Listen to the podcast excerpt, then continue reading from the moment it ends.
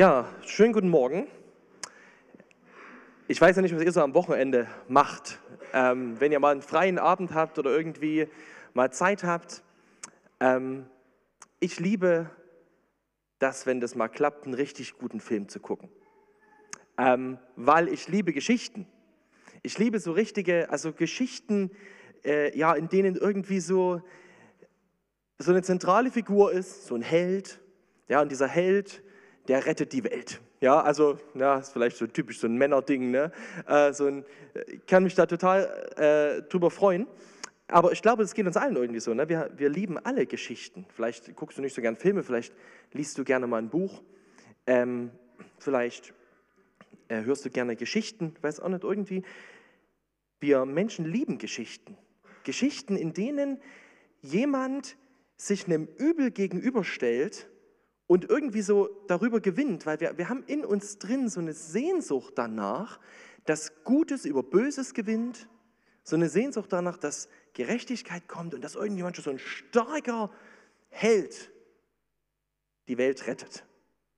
Ähm, Deswegen funktionieren auch PC-Spiele so gut, ne? weil irgendwie man sich so hineinversetzen kann in jemanden. Ja, man kann so selber so ein bisschen Held sein, äh, was auch immer. Wir, wir haben oft so Helden, an denen wir uns orientieren und ein Stück weit uns da hinein spiegeln. Ja, das kann dir genauso gehen, wenn du einfach einen Roman liest oder so, dass du irgendwie so, ja, es gibt uns irgendwie Anteil an so einem Helden.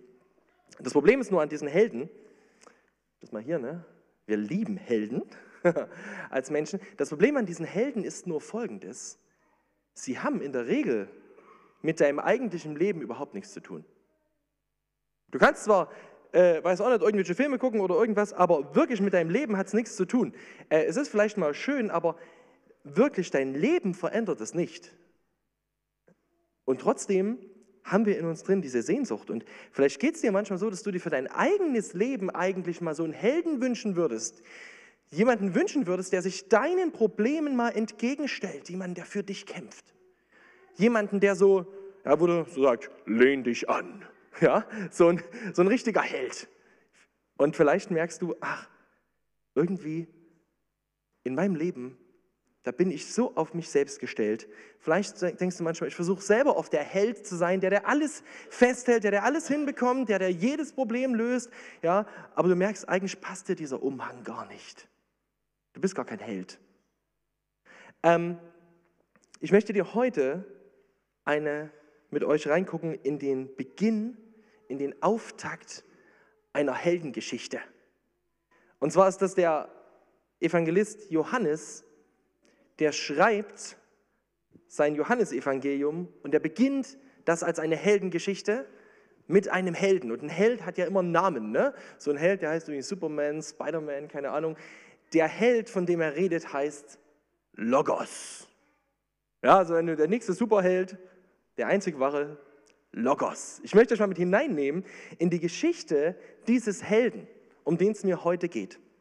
Und kann dir schon am Anfang sagen, dieser Held, der hat definitiv was mit deinem Leben zu tun. Und ich beginne mal zu lesen im Johannesevangelium, im Kapitel 1, die ersten Verse. Dort steht, im Anfang war das Wort. Und Wort, dieses Wort, Wort bedeutet im Griechischen Logos. Hier steht, im Anfang da war Logos. Und Logos war bei Gott. Und Logos war Gott. Von Anfang an war es bei Gott. Alles ist dadurch entstanden. Ohne Logos entstand nichts von dem, was besteht. In ihm war Leben. Und dieses Leben war Licht für die Menschen und das Licht scheint in der Finsternis und die Finsternis hat es nicht erfasst. Johannes beginnt seine Heldengeschichte und er nennt seinen Helden Logos, Wort. Und wenn du jetzt hier das liest, diesen Text, dann kommst du nicht sofort darauf, wer dieser Held eigentlich ist. Aber es werden so ein paar Attribute gezeigt. Dieser Held, um den es geht, der ist von Anfang an da. Das heißt, das ist keine normale Person. der ist schon immer da, schon immer gewesen. Er hat keinen Anfang und er hat auch kein Ende. Dieser Held, der ist direkt in Gottes Nähe, noch mehr, er ist selbst Gott. Ihm wird es hier zugesprochen, ne? Logos war Gott. Und es steht über diesen Helden, dass er alles geschaffen hat, was entstanden ist. Alles, was geschaffen wurde. Jeder Mensch, die ganze Erde geht auf ihn zurück. Und Johannes schreibt diesen Brief an Leute, bei denen er weiß, die kennen schon das Alte Testament. Ja, so den ersten Teil der Bibel. Und wenn du den ersten Teil der Bibel anfängst, die ersten Verse in der Bibel, im ersten Mose, dort steht, wieder im Anfang schuf Gott Himmel und Erde. Die Erde war formlos und leer. Finsternis lag über der Tiefe und der Geist Gottes schwebte über dem Wasser. Da sprach Gott, es werde Licht und Licht entstand. Von was redet dieser Schöpfungsbericht? Er redet davon, dass Gott schafft durch Reden, durch Sprechen, durch Wort. Und was zeichnet dieses Wort aus? Als allererstes, es macht Licht. Das ist eine ganz große Parallele zu dem, was Johannes im Johannesevangelium schreibt. Jetzt ist die große Frage, wer ist also Logos? Wer ist dieses Wort? Und es kommt schon hier heraus, es ist der schaffende Gott. Es ist Gott, unser Schöpfer, um den es hier geht in diesem Text. Und Johannes will eine Geschichte erzählen. Er erzählt eine Geschichte und die Geschichte erzählt von jemandem, der ist unser Schöpfer, dein Schöpfer. Der hat dich und mich gemacht der ist selbst Gott. Der hat keinen Anfang, kein Ende. Der ist selber Licht. Und die Finsternis hat ihn nicht erfasst. Das heißt, die Finsternis kann ihn nicht besiegen. Er ist stärker als die Finsternis. Und er ist selbst das Leben. Wer soll das sein? Ja, viele von euch kennen das Johannesevangelium, viele wissen schon längst, von wem ich rede. Aber stell dir vor, die Leser, jemand, der liest es das, erste Mal und der fragt sich, wer kann das sein? Wer kann so sein? Und die zweite, die vielleicht wichtigere Frage ist, wenn es so jemanden wirklich gibt, was hat das mit meinem Leben zu tun?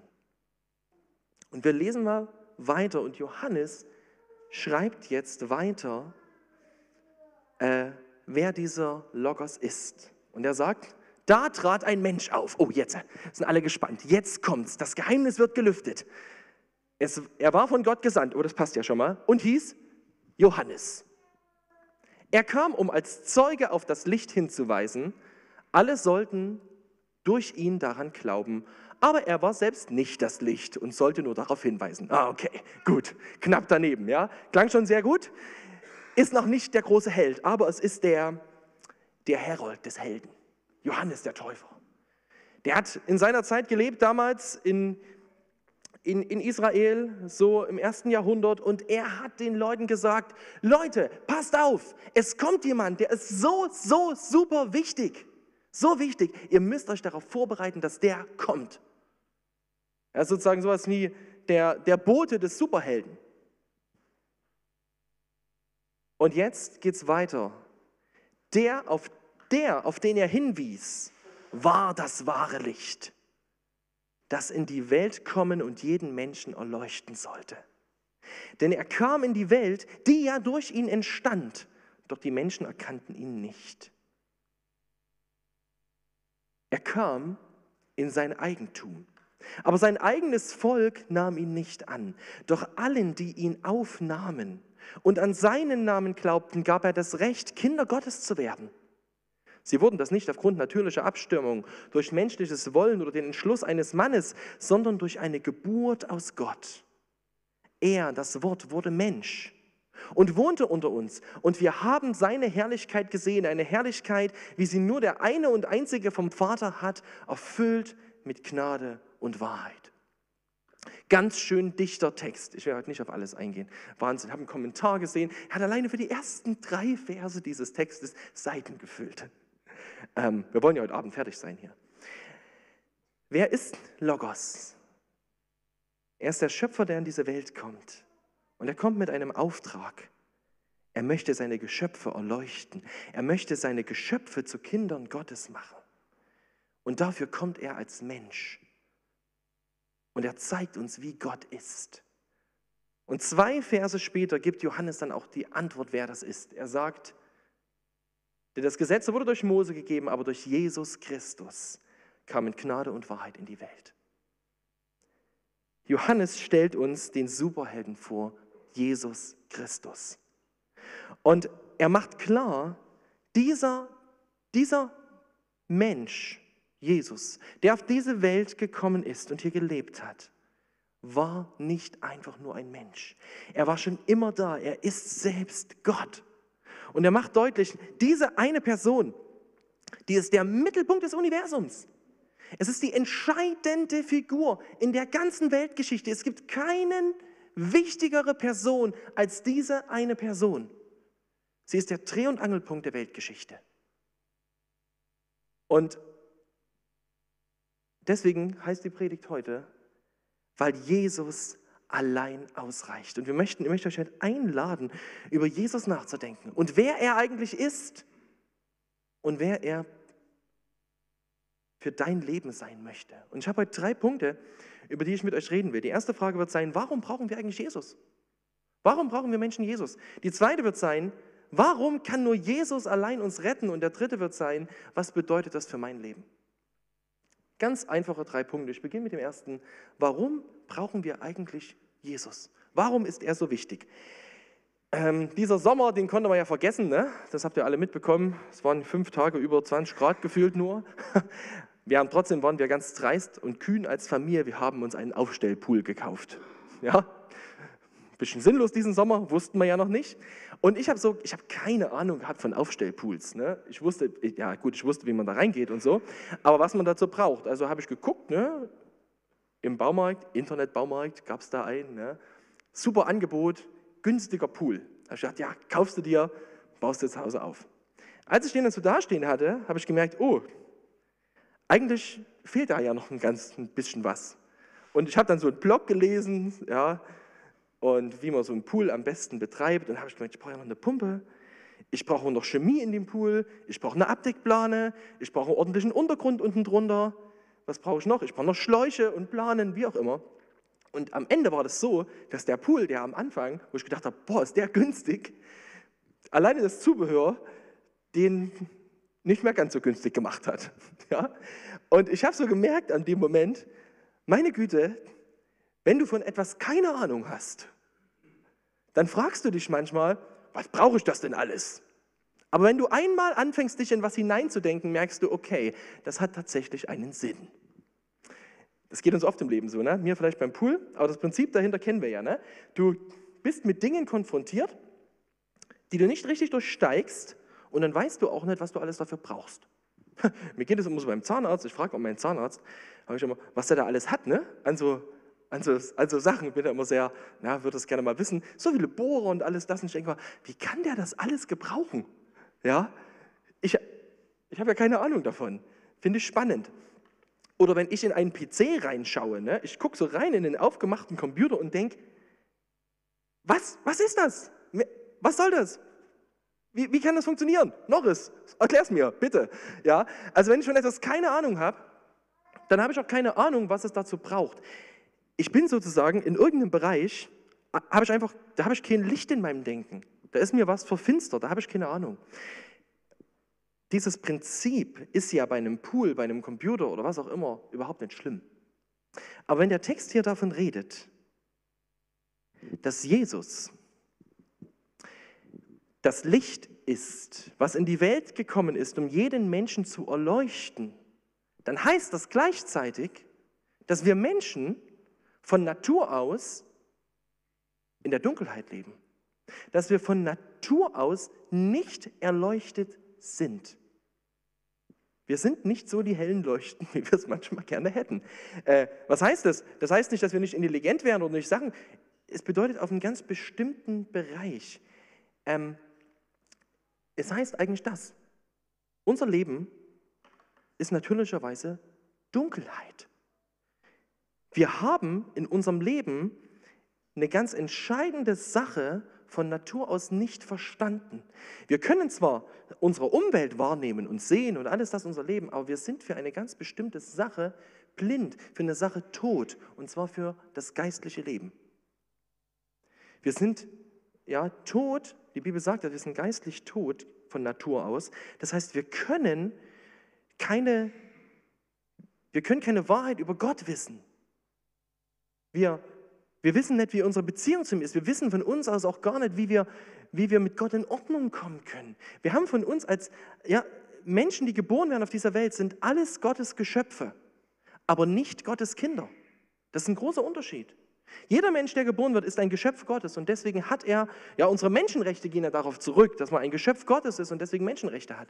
Aber du bist kein Kind Gottes von Natur an. Von Natur an bist du in der Dunkelheit. Und so, ja, wie, wie das ist, wenn du zwei Kerzen dastehen hast, äh, die nicht brennen. Ich wollte eigentlich welche mitbringen, habe ich vergessen, aber ihr könnt euch gerade so, glaube ich, noch Kerzen vorstellen heute Morgen. Ja? Wenn du eine Kerze dastehen hast, die nicht brennt, die ist dafür bestimmt eigentlich zu brennen, ja? Aber sie kann sich nicht selber anzünden. Das geht nicht. Sie braucht eine externe Lichtquelle, die da hinkommt und sie anzündet. Und so sind wir Menschen von Natur aus. Wir sind geistlich tot. Und hier kommt Jesus ins Spiel. Es steht in diesem Text, dass Jesus kommt, um uns zu erleuchten. Er möchte Licht in unser Leben bringen. Und wie will er das machen? Er will Menschen zu Gottes Kindern machen. Was heißt das? Er möchte sie in eine Beziehung zu Gott bringen, wo sie wieder nicht nur Gottes Geschöpfe sind, sondern wirklich seine Kinder, wo sie eine lebendige Beziehung zu ihm haben, wo Leben sie durchströmt. Und meine Frage ist aber bei diesem ersten Punkt, warum brauchen wir Jesus? Wir brauchen Jesus, weil niemand anderes, niemand anderes dir das geben kann. Niemand anderes kam in diese Welt, um Licht zu bringen, aber Jesus kam. Und die Bibel sagt uns, dass dieses Leben auf dieser Erde den Grundstein für unsere Ewigkeit legt. Und je nachdem, was du, auf, was du in diesem Leben lebst, das wird sich in Ewigkeit verfestigen, das wird sich in Ewigkeit manifestieren. Und wenn du in diesem Leben in Finsterkeit lebst, in Finsternis, das heißt ohne Beziehung zu Gott, dann heißt das für dein ewiges Leben ewige Finsternis, ewiger Tod, ewig getrennt sein von Gott, nichts Gutes mehr. Es bedeutet Hölle. Die Konsequenz eines Lebens von, von Finsternis in diesem Leben ist in Ewigkeit die Hölle. Und andersrum ist es so, wenn du in diesem Leben das Licht des Lebens in dein Leben hineinscheinen lässt und ihm vertraust, dann bedeutet das in Ewigkeit im Licht zu leben. In Ewigkeit, das ist ein Bild ne, für Gottes Nähe, in Ewigkeit beim wahren Leben zu sein. Das, das Reich Gottes. Und Warum brauchen wir Jesus? Weil Jesus gekommen ist auf diese Erde, weil er weiß, dass ein Tag kommt, an dem unser Leben hier auf der Erde vorbei ist und dann das, was wir hier, auf was wir vertraut haben, das, was wir hier gelebt haben, in Ewigkeit sozusagen verfestigt wird. Es gibt kein, keine Möglichkeit, dann mehr umzudrehen. Aber jetzt gibt es diese Möglichkeit. Jetzt ist dieser Tag, wo es möglich ist, dass Menschen das Licht kennenlernen können. Und Johannes, der sagt jetzt, Jesus ist gekommen, um echte Hoffnung, echtes Leben, echtes Licht ins Leben von Menschen zu bringen, was du selber nicht tun kannst. Jetzt wäre die nächste Frage, die daraus folgt, warum kann das nur Jesus? Warum kann nur Jesus einen Menschen in eine Beziehung zu Gott bringen? Und da müsste man eigentlich erst eine andere Frage stellen. Was müsste denn einen Retter ausmachen? Wie müsste denn jemand sein, von der Qualifizierung her, der Frieden schafft zwischen Gott und Mensch? Was müsste der mitbringen? Ähm, er müsste in allererster Linie eine ganz andere Qualität haben als Menschen. Ich habe euch das gerade erklärt mit der Kerze. Ne? Eine Kerze, die nicht brennt, kann eine zweite Kerze, die nicht brennt, nicht anzünden. Das heißt, im Bild gesprochen, kein Mensch könnte je für einen anderen Menschen bezahlen vor Gott. Kein Mensch könnte je das in Ordnung bringen oder gar für sich selbst. Die Qualität, die es braucht, dass jemand ein Retter sein kann, das ist die Voraussetzung, dass er selber Licht ist, dass er selber Licht mitbringt, dass er selber äh, ganz anders ist. Und das macht Johannes hier am Anfang deutlich. Ganz am Anfang, wo er ins Leben Jesu einsteigt, macht er deutlich, dieser Jesus, das ist eine ganz andere Qualität. Der ist Gott selbst. Hier kommt Gott selbst. Er kommt, er, er hat nicht nur, er ist nicht nur lebendig, er ist das Leben. Er ist das Licht. Er ist Gott selbst. Er ist die Wahrheit. Was ist das Zweite, was es bräuchte? Also neben so einer Qualität, dass sozusagen du überhaupt äh, mehr bist als ein Mensch. Das Zweite, was ein Retter bräuchte, ist, er darf nicht weniger sein als ein Mensch. Im Alten Testament, da, ja, dem ersten Teil der Bibel, da lesen wir davon, dass das Volk Israel Sünde dadurch vergeben bekommen konnte, dass sie Tiere geopfert haben. Sie haben Tiere geopfert, aber das war ein ziemliches Gemetzel. Da sind sehr, sehr viele Tiere da gestorben. Das war überhaupt nichts Schönes. Aber es hat gezeigt, dass es, wie, wie, wie schlimm Sünde ist. Und dass es jemanden braucht, der dafür wirklich eintritt. Das Problem ist nur, ein Tier ist nicht so viel wert wie ein Mensch. Und deswegen macht die Bibel deutlich, diese ganzen Tieropfer des Alten Testamentes, die waren eigentlich nur so eine Art, so eine Art Vorschuss. Eigentlich, eigentlich können die gar nicht retten. Ein Tier kann nicht für einen Menschen bezahlen. Es braucht eigentlich jemanden, der, der das alles nochmal gültig macht. Und jetzt lest mal, was Johannes, der Täufer, kurze Zeit später sagt. Seht über Jesus, seht, das ist das Opferlamm Gottes, das die Sünde der Welt auf sich nimmt. Ich liebe dieses Bild. Ich liebe dieses Bild von Jesus. Er ist auf der einen Seite dieser Löwe, der Mächtige, der König, die größte Autorität des Universums, er ist Gott selbst und gleichzeitig, gleichzeitig das Lamm. Das Lamm, was gekommen ist, um die Sünde der Welt auf sich nimmt. Und es gibt nur eine einzige Person im ganzen Universum, die das beides vereint. Nur eine Person, die Gott ist und gleichzeitig Mensch. Nur eine Person, die wirklich bezahlen kann für die Schuld von Menschen. Und das ist Jesus Christus. Und das ist der Grund, warum er Mensch wurde. Das ist der Grund, warum er auf diese Welt kam, warum er sich stellvertretend am Kreuz hat hinrichten lassen. Und ich möchte jetzt, pass auf, jetzt kommt so ein ganz kurzer Moment Theologie. Äh, wer jetzt sagt, äh, Sonntagmorgen, ja, könnt ihr ganz kurz abschalten, ja, wen es interessiert, der darf zuhören. Es ist total interessant, dass Jesus, als er am Kreuz hängt, wirklich die Opfervorschriften des ganzen Alten Testamentes erfüllt. Im Alten Testament hast du gebraucht zum Opfern ähm, einen Priester, den hast du gebraucht, ne? der musste irgendwie dabei sein. Du hast das Volk gebraucht. Du hast Gott selbst gebraucht, seine Gegenwart, die, die, die, die Bundeslade. Du hast ein Opfertier gebraucht und einen Altar. Das brauchtest du. Als Jesus am Kreuz hängt, ist er selbst Gott. Die Bibel sagt uns, er ist selbst der hohe Priester. Er ist selbst Mensch und deswegen Stellvertreter des Volkes. Er ist selber das Opferlamm und sein Kreuz der Altar. Alles, was im Alten Testament nötig war, in der Stiftshütte und im Tempel, um Sünden zu vergeben, vereint sich am Kreuz Jesu. Ein für alle Mal, für alle Zeit. Und deswegen ist Jesus mit seinem Tod am Kreuz tatsächlich der Einzige. Und Jens hat diesen Vers am Anfang gelesen und ich will ihn nochmal lesen. In keinem anderen ist Rettung zu finden. Denn unter dem ganzen Himmelsgewölbe gibt es keinen vergleichbaren Namen. Nur dieser Name ist den Menschen gegeben worden. Durch ihn müssen wir gerettet werden. Es gibt niemanden, der so ist wie Jesus nochmal. Warum ist es mir so wichtig? Vielleicht sagst du, okay, das weiß ich ja theoretisch. Warum ist das so wichtig? Ich möchte zwei Anwendungen daraus machen. Erstens, das heißt, es gibt wirklich nur einen Weg zu Gott.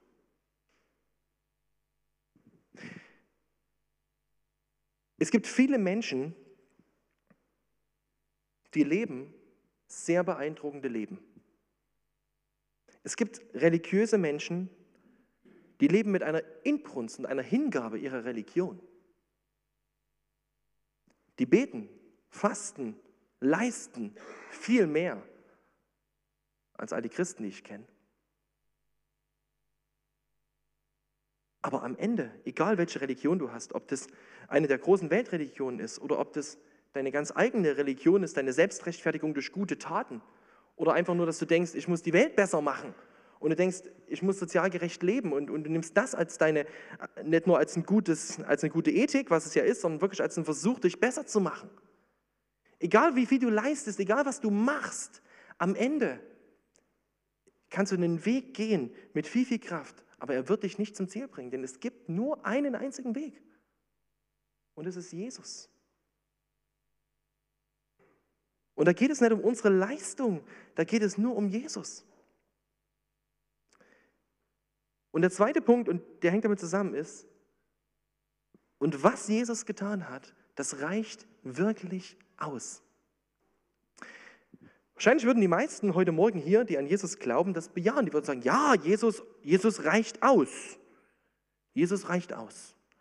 Aber schon von Beginn der Kirche an ist, gibt es eine große Versuchung. Jesus plus. Jesus plus. Das ist schon, die, die meisten Briefe des Neuen Testamentes gehen um diese Frage. Da kommen Leute, na, das sind eh, im Neuen Testament, ne, ehemalige Juden, die kommen, ja, haben zu Jesus gefunden, sie leben selber noch irgendwie ihre jüdischen Riten, sie kommen jetzt zu Christen, die, die, die haben keinen jüdischen Hintergrund, die kommen irgendwo aus Griechenland oder was auch immer her. So, und da gehen die zu denen hin und sagen, das ist schon richtig mit Jesus, aber ihr müsst euch noch beschneiden lassen. Nur wer sich beschneiden lässt, ist wirklich richtig. Oder sie kommen und sagen, das ist schon richtig mit Jesus, aber ihr müsst euch an die jüdischen Festtage halten. Wenn ihr das nicht macht, seid ihr nicht so richtig richtig. Und Paulus, der rastet fast aus. Ja. Paulus ist selbst beschnitten, er lässt auch einen seiner Mitarbeiter beschneiden, aber er sagt, nie und nimmer deswegen für ein Jesus Plus.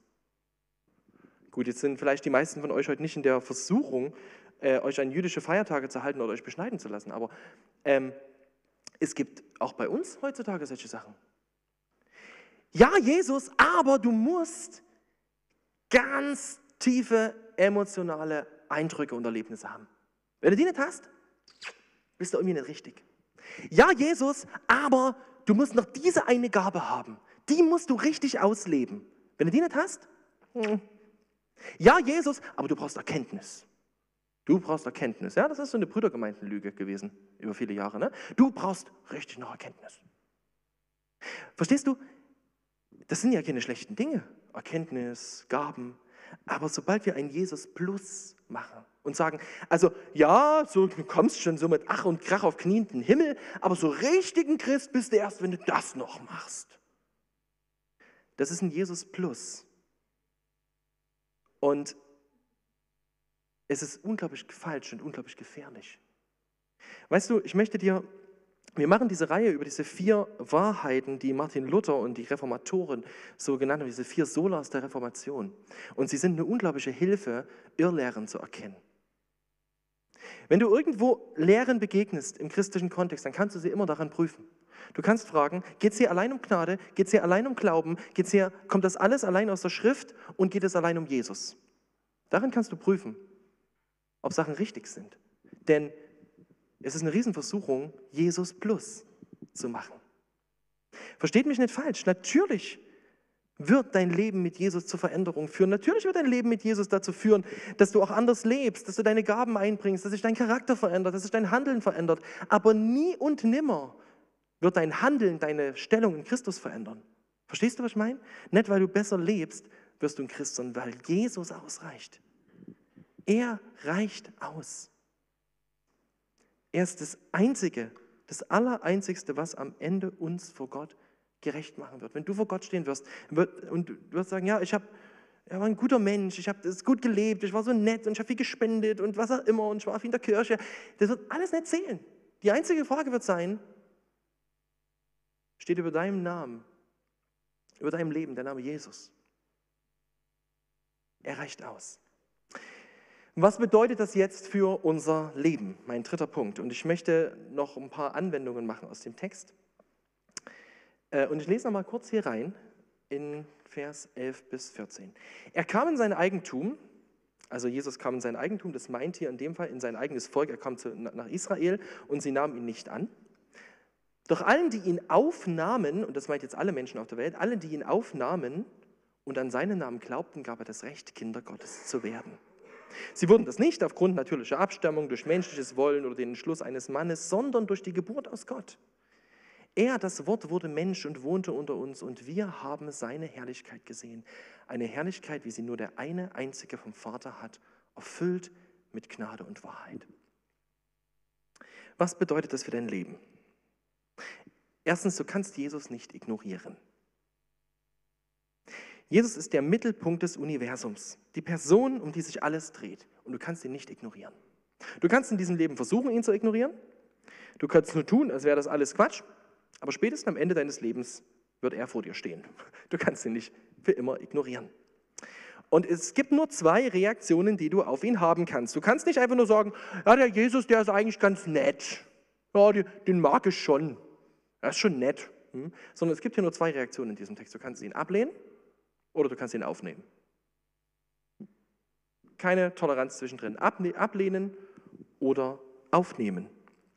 Aber was bedeutet es, Jesus aufzunehmen? Hier steht, Jesus aufzunehmen passiert nicht aufgrund von natürlicher Abstammung. Das heißt, nur weil du in einer christlichen Familie aufgewachsen bist oder schon immer in einer Gemeinde warst oder aus einem christlichen Land kommst, wenn es das überhaupt geben sollte, dann äh, bist du noch lange kein Christ. Ja, Gott hat keine Enkel. Es passiert auch nicht durch dein menschliches Wollen. Also es ist nicht so, dass du sagst, äh, Jesus, jetzt, jetzt will ich aber unbedingt oder jetzt musst du doch aber, sondern es geschieht aus einer Geburt. Hier steht, sondern durch eine Geburt aus Gott. Durch Glauben. Glauben haben wir ja schon drüber geredet vor drei Wochen. Wenn du an Jesus glaubst, und ihm durch den Glauben in dein Leben aufnimmst, dann geschieht etwas in deinem Leben. Du wirst neu geboren. Was heißt das? Ich möchte dir auf drei Ebenen erklären. Wiedergeburt bedeutet, du bist frei von deiner Vergangenheit. Wenn du an Jesus glaubst, dann wirst du ein neuer Mensch. Das sagt die Bibel ganz deutlich. Aber das Problem ist, du bleibst ja trotzdem erstmal von außen so. Ne? Du siehst immer noch so aus, wie du aussiehst. Dein Körper ist immer noch der, den du hast und du wartest auf einen neuen. Deine, diese Welt ist immer noch die und du wartest auf eine neue. Dein Leben hier ist immer noch das, was du lebst und du wartest aufs ewige Leben. Es hat sich, Jesus verändert nicht auf einmal deine Geschichte. Er macht nicht rückgängig, was passiert ist. Aber in dieser Geschichte, in der du lebst, in deinem Leben, wo du lebst, passiert was ganz Neues. Du wirst innerlich ein neuer Mensch. Du bist nicht mehr gebunden an deine Geschichte. Was meine ich damit? Viele Menschen sehen sich, und ja, sind wir ja auch, als ein Produkt ihrer Geschichte. Das Produkt des Wohlwollens und der Fehler anderer und das Produkt des, von guten und schlechten Entscheidungen von ihnen selbst. Ich bin halt so, weil ich halt so geprägt wurde, weil mir das jemand angetan hat. Ich bin halt so. Ja, das stimmt. Unser Verhalten resultiert daraus. Wenn du wiedergeboren wirst in Jesus, bedeutet das, dass tatsächlich eine neue Wahrheit in dein Leben kommt. Du bist nicht das Produkt deiner Geschichte, sondern du bist das Produkt von Jesu Tod und Auferstehung. Du bist nicht das Produkt der Schuld anderer, sondern du bist das Produkt der Gnade Gottes. Du bist nicht gebunden für immer bis in alle Ewigkeit gebunden sein an deine Geschichte, sondern du bist befreit in Christus. Das hört sich gut an, oder? Aber irgendwie sehr fremd. Ich möchte jetzt mal einen Vergleich machen. Stellt euch mal vor, da ist ein Mann, der hat einen langen Arbeitsweg, 25 Kilometer, und er fährt jeden Morgen mit dem Fahrrad. Jeden Morgen. Immer. Schon sein Leben lang. Und eines Tages, ja, die ganze Nachbarschaft, die sieht das und die sagt, ah, der wird ja ohne Jünger. Da kaufen sie ihm ein Auto. Und sie stellen das Auto vor sein Haus. Jetzt ist dieser Mann Autobesitzer. Das Problem ist, am nächsten Morgen steht er auf, sieht das Auto, sagt vielleicht sogar vielleicht, wow, ich habe ein Auto, schön, ich habe ein toll, guckt sogar raus zu dem Auto, streichelt das Auto vielleicht sogar und dann fährt er mit dem Fahrrad los. Dann kommt er wieder nach Hause und sagt, ach, ich habe gar nicht so wie an mein Auto gedacht. Ach du meine Güte, mit dem Auto. Ne? Und sagt nochmal, ach ja, gute Nacht, Auto. Und am nächsten Morgen das Gleiche. Er hat ein Auto, aber er ist so gewöhnt, Fahrrad zu fahren, dass er sich abmüht. So ähnlich ist es bei uns Christen. Wir haben Jesus. Wir haben ihn bekommen. In dein Leben ist was ganz Neues gekommen. Aber wir sind es nicht gewöhnt, es zu benutzen. Weil wir es gewöhnt sind, unsere eigenen, unsere eigenen Denkmuster zu haben. Weil wir es gewöhnt sind, uns auf uns selbst zu vertrauen. Weil wir es gewöhnt sind, so zu denken, wie wir halt denken. Und der einzige Weg, das zu verändern ist, bei dem Mann mit dem Auto ist, dass du dich hinsetzt mit ihm in das Auto und dass du mit ihm fahren übst. Und immer wieder fahren übst und fahren übst. Und dass er irgendwann anfängt, Auto zu fahren und zu merken, boah, früher bin ich mit dem Fahrrad lang gefahren, jetzt kann ich Auto fahren, es ist ganz anders. Und du ihm dann sagen kannst, ja, aber das Auto war schon so lang da.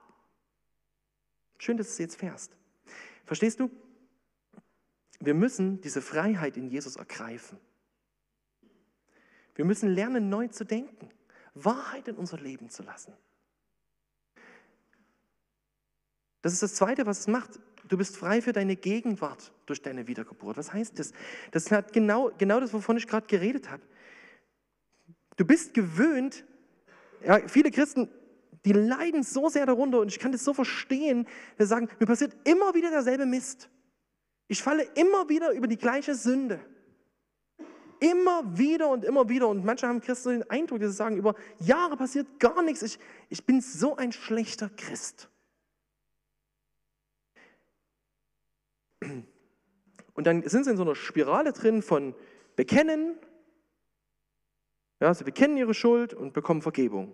Und dann kommt wieder die Versuchung oder was auch immer. Sie fallen wieder und wieder bekennen, Vergebung, bekennen, Vergebung. Die Bibel sagt uns, dass der Kreislauf so nicht stimmt. Bekennen, Vergebung, ja, und dann widerstehen. Widersteht dem Teufel, sagt die Bibel uns. Also bekennen, Vergebung, widerstehen. Wir müssen das lernen zu widerstehen. Was heißt das? Es ist genau das mit dem Autofahren. Wir müssen es lernen, darin zu leben, wer wir in Jesus sind. Lernen zu sagen, wenn eine Versuchung kommt, nein, ich gehöre zu Jesus. Du hast Jesus in deinem Leben, wenn du an ihn glaubst. Du kannst lernen, dich auf deine neue Identität zu stellen. Jetzt fragst du dich vielleicht aber, Anton, wie soll ich das machen? Ich habe für dich eine Einladung. Komm zum Herzenstüff. Ja, der Herzenstüff, okay, der Herzenstüff an sich ist nicht jetzt so unglaublich wahnsinnig toll. Ja, aber der, um den es da geht, der ist toll. Das ist Jesus. Und beim Herzenstüff im November zum Bus und Beta kannst du lernen, was es bedeutet, dich auf Wahrheit zu stellen dich dem Fahrrad in deinem Leben zu stellen und zu lernen, Auto zu fahren.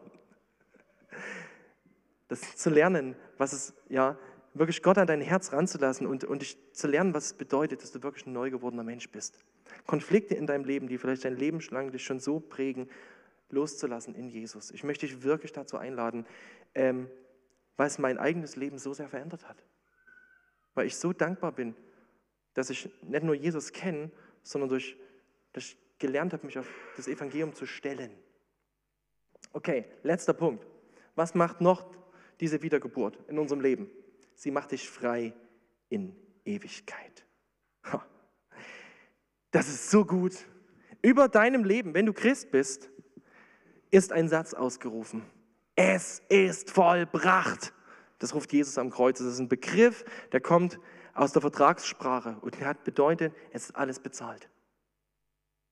Es ist wie so, wenn du, wenn du so, ein, so eine Rechnung hast, da kommt so bezahlt Stempel drauf. Das hat Jesus auf dein Leben gedrückt. Du, es ist bezahlt. Und er hat dir eine Hoffnung gegeben, dass er sagt, mein Reich wird anfangen, es wird kommen. Es kommt eine neue Welt. Du wirst nach Hause kommen. Du bist ein Kind Gottes. Du bist heute als Christ hier in dieser Welt. Du lebst hier, aber du bist schon längst Bürger eines anderen Königreichs. Du bist hier in dieser Welt, aber du bist schon längst Kind des Königs. Es gibt im Alten Testament einen Mann, der hat diese Hoffnung auf seine eigentliche Heimat so unglaublich tief gelebt. Das ist Daniel, der Prophet Daniel. Ihr kennt vielleicht die Geschichte, die ist sehr bekannt von Daniel in der Löwengrube. Ich möchte die gar nicht jetzt ganz erzählen, aber der entscheidende Moment in dieser Geschichte ist der, es wird ein Gesetz erlassen, was Daniels Glauben äh, sozusagen äh, angreift und eigentlich verbietet. Und Daniel wird verfolgt. Und was macht er in dem Moment? Und das steht in Daniel 6, Vers 11. Als Daniel erfuhr, dass der Erlass abgefasst worden war, ging er in sein Haus. Im Obergeschoss hatte er offene Fenster Richtung Jerusalem. Dreimal täglich kniete er dort nieder, um seinen Gott zu preisen und seine Bitten vor ihn zu bringen. Daniel hatte ein Leben, wo er sich dreimal am Tag eine Zeit eingerichtet hat. Morgens, als er den Tag von Gott empfangen hat, am Mittag, als die Wellen des Alltags über ihn hereinbrachen und am Abend, als er den Tag wieder zurückgegeben hat in Gottes Hand, nach Jerusalem zu schauen, zu seinem eigentlichen Nachhause, sich zu erinnern, wo er herkommt. Er hat über 60 Jahre schon damals gelebt in einem fremden Land, aber er hat sich immer wieder an Jerusalem erinnert. Und das ist, das ist das, was du machen darfst als Christ. Du darfst dich immer wieder hinsetzen und dir das selber sagen und dir das vom Wort Gottes zusprechen lassen und sagen, in den Stürmen dieses Lebens, ich bin hier nicht zu Hause. Ja, ich lebe hier, voll und ganz, weil ich will ja Licht in dieser Welt sein, aber mein Zuhause, das ist in Jerusalem, im neuen Jerusalem. Du bist schon heute Kind des Königs. Und diese Hoffnung, dieser Blick nach Jerusalem, der kann dir total Mut machen. Und ich glaube, wir brauchen dafür Gewohnheiten, so wie Daniel. Ne? Das ist kein Gesetz, das ist jetzt kein Jesus plus, dreimal am Tag beten. ja, das will ich nicht sagen. Aber Gewohnheiten sind eine große Hilfe. Okay, ich komme zum Schluss meiner Predigt. Allein Jesus reicht aus. Darauf kannst du dich stellen. Mir ist noch ein Vers wichtig geworden. Über Johannes den Täufer. Er kam, um als Zeuge auf das Licht hinzuweisen. Alle sollten durch ihn daran glauben. Ich habe diesen Vers gelesen und habe gedacht, ja, der ist auf Johannes dem Täufer geschrieben, er hatte eine besondere Rolle, aber es stimmt für dich und mich. Wenn du an Jesus glaubst und das Licht Jesu in deinem Leben ist, dann bist du genauso ein Zeuge in dieser Welt. Ein Zeuge, um auf dieses Licht hinzuweisen, damit alle daran glauben.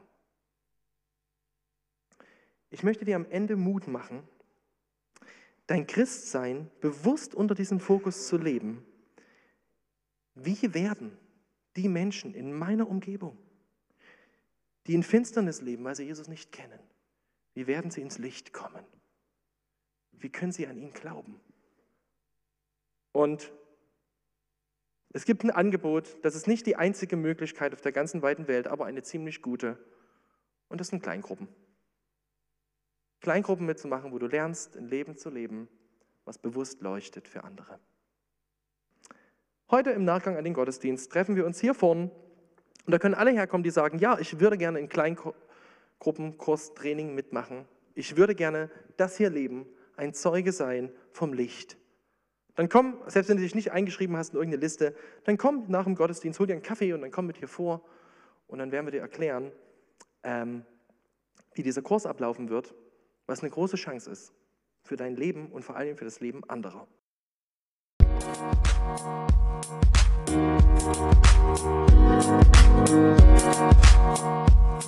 Thank